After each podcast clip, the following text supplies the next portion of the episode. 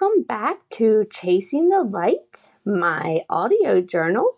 This is entry number two called Igniting the Light. If you have not had a chance to listen to entry number one, I highly encourage you to go back and listen to it to kind of get an idea of why I'm here and who I am. Just as a reminder, I am getting ready to participate in the first clinical treatment trial for LCA5, my rare inherited retinal disease. This is going to serve as an audio journal to let everyone into the process and the experience of a clinical treatment trial that shows great promise in previous phases in terms of with animal models and cells and those types of things. So, as I had mentioned at the end of entry one, I want to pick up with where I meet my husband, Zach, and how he brought a true light into my life. I had said in my previous entry that Zach is the reason why I have come to acceptance of my visual impairment. I met Zach when I was 21 years old. We met at college. We both attended Frostburg State University. And he took an immediate interest into my vision condition. And it was more of an interest than anyone had ever taken my whole entire life, including myself. I avoided my vision disability. I did not talk about it with anybody. It was the last thing I, you know, wanted to explore. But he was interested and he was determined to figure it out and figure me out. So we dated for a year before we got married. And within that time frame when we were determining, you know, you know, all the things you would determine when you're dating, like when do you want to get married? When do you want to have children? How many children do you want to have? The discussion had come about if we were to have children, there was a possibility, according to a doctor that I had encountered when I was 16, um, who had told me that if I ever had children, those children would be born blind. And when I told Zach this, he said that didn't matter to him. He did not want to get genetic testing done that was available to be able to determine if we had children that they, you know, would would or wouldn't be blind. He didn't want to know. So we got married after a year of dating. We had our first son, Lucas, who is now 11, getting ready to be 12 this fall. And our life and journey began. We spent the first year of, you know, being new parents and, and being married, um, figuring out what we were going to do in life. We both graduated at the same time. I got my degree in teaching health and physical education, and he had a degree in geography. And um, we ended up, I ended up being a stay at home mom. I didn't want to leave my baby Lucas and he ended up getting a job with FEMA. So we moved to the eastern panhandle of West Virginia from Maryland to be closer to Zach's work. And we decided we were going to have our next baby, and that would be the last one that we had. And so we did. We had Jackson, who is now nine. Our boys are very close in age, they are a year apart in school and they are for sure the light of my life. I love being their mom. I love having boys. I, as I said in the past, I am very athletic. I am someone who likes to play. I play sports. Everything in my life revolves around health and wellness and fitness. Like I eat healthy. It's it's just a huge part of me. So to have little boys not saying that little girls can't be, you know, playing and running and doing those things. It, it, you know, it just I was never one to do, you know, the braids and the dresses. So I feel like I was blessed with two little boys for a reason.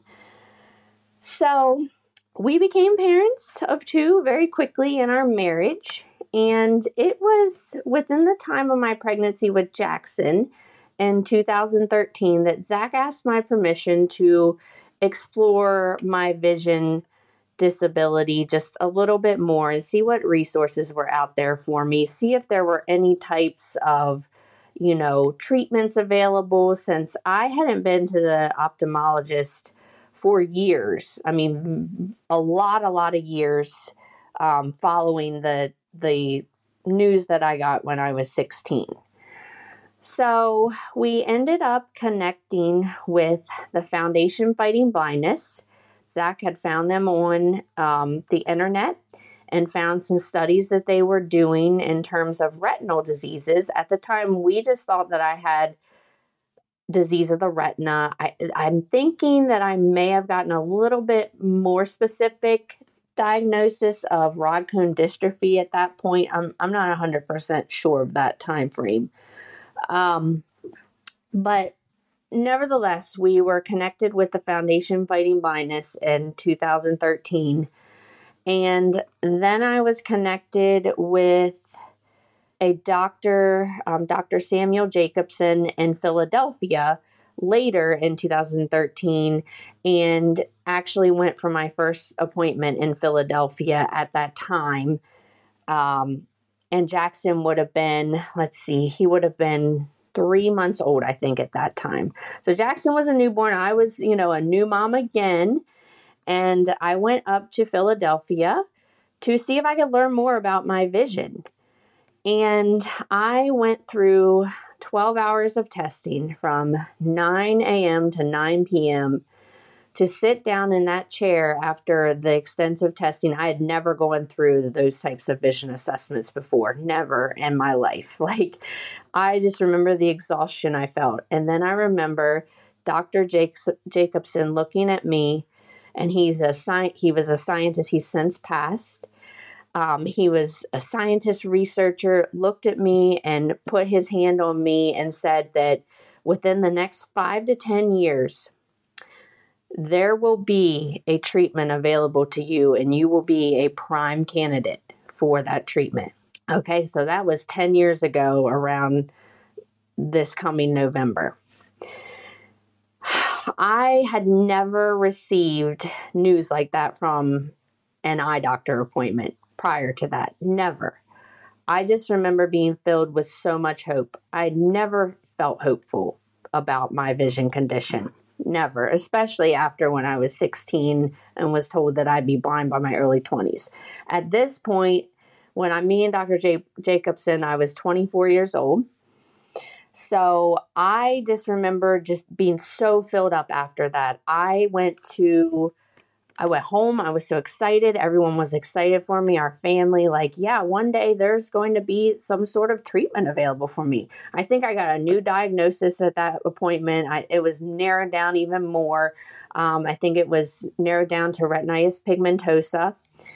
And we got involved with the foundation's vision walk in Baltimore. We did our first vision walk as a family, and we had, um, you know, my mom and dad in law and uh, my sister in law, and then our two boys. Our boys were basically babies when we did our first vision walk. And when I went to the first vision walk, I just cannot tell you how much hope and joy and just all of the things that I was filled with when I was hearing the keynote speaker discuss all of the research that were being done for inherited retinal diseases such as mine. And I just remember feeling eh, that this is going to happen one day. Like I'm something is going to become available and I never let go of that. It drove me. It drove me to advocate for the foundation fighting blindness. It drove me to become a teacher of the visually impaired, like to give my students hope and to give others hope who were you know, just learning about their vision condition or, you know, having a hard time accepting it like I did for the majority of my life. And my husband was the one who helped me through all of that. Like he was my biggest fan and cheerleader. He led us to the Foundation Fighting Blindness. He led us to Dr. Jacobson in Philadelphia. And he sat there for those 12 hours with me and watched me do those vision assessments and just saw how exhausted I was and just how, you know, frustrating it is at times when they're trying to learn how to direct your eyes to do different things or to look at different lights and you have, you know, your head in this up against this machine for 12 hours like it it was exhausting and he watched all of that. He's been my cheerleader every vision walk, everything that I have wanted to do, you know, since learning my vision diagnosis and you know coming in contact with the foundation fighting blindness and knowing that that research is being done like zach has been the pioneer of it all for me and for us because you know it's yes essentially like if i could get my vision improved it will be great for me but it will also change our whole family like I, I wouldn't be able to do the things that I do without the support of my husband and sons.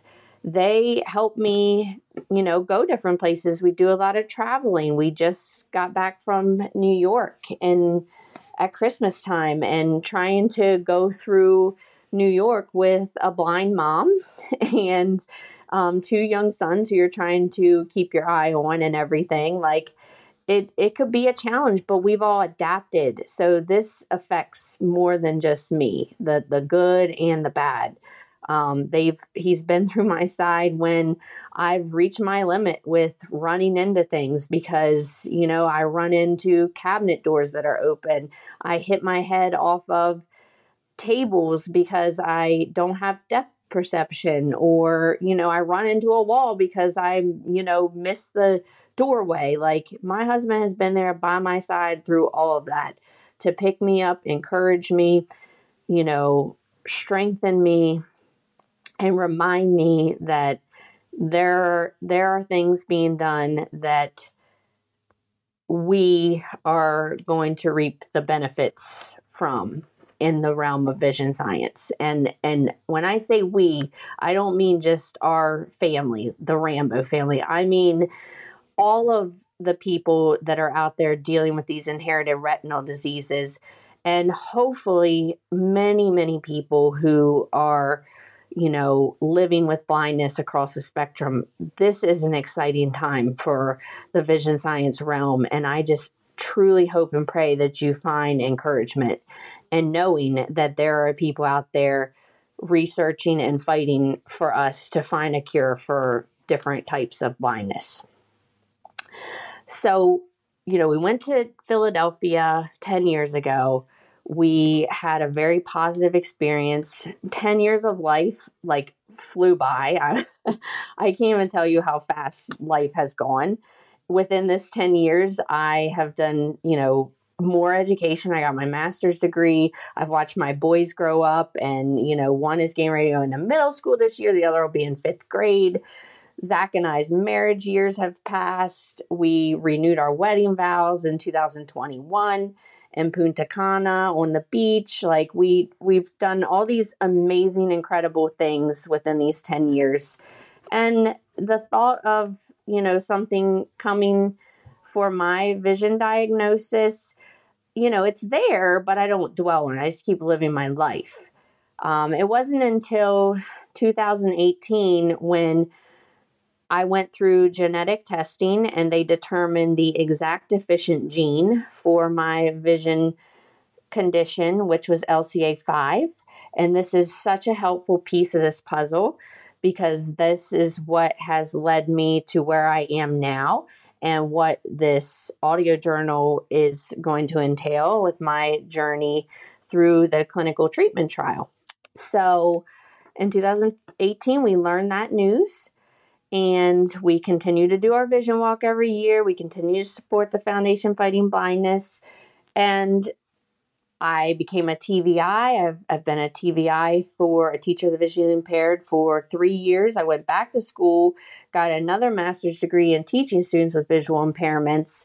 And last January 2022, Zach was doing some more um, personal research about my condition and see if anything were available. We always check um, uh, the clinicaltrial.gov website to see if anything was available. And sure enough, he found something in January 2022 through a, com- a, a company called Opus Genetics, and they were conducting a trial on animals for LCA 5. And I got in touch with the coordinator right away. I had an appointment to be assessed last June of 2022 and went through many hours, many hours of vision assessments to learn at the end that I would be a prime candidate and the perfect candidate for this trial whenever it would begin.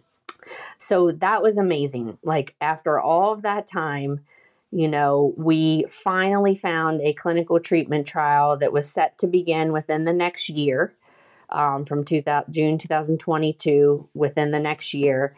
And it was for my specific visual impairment, the LCA5.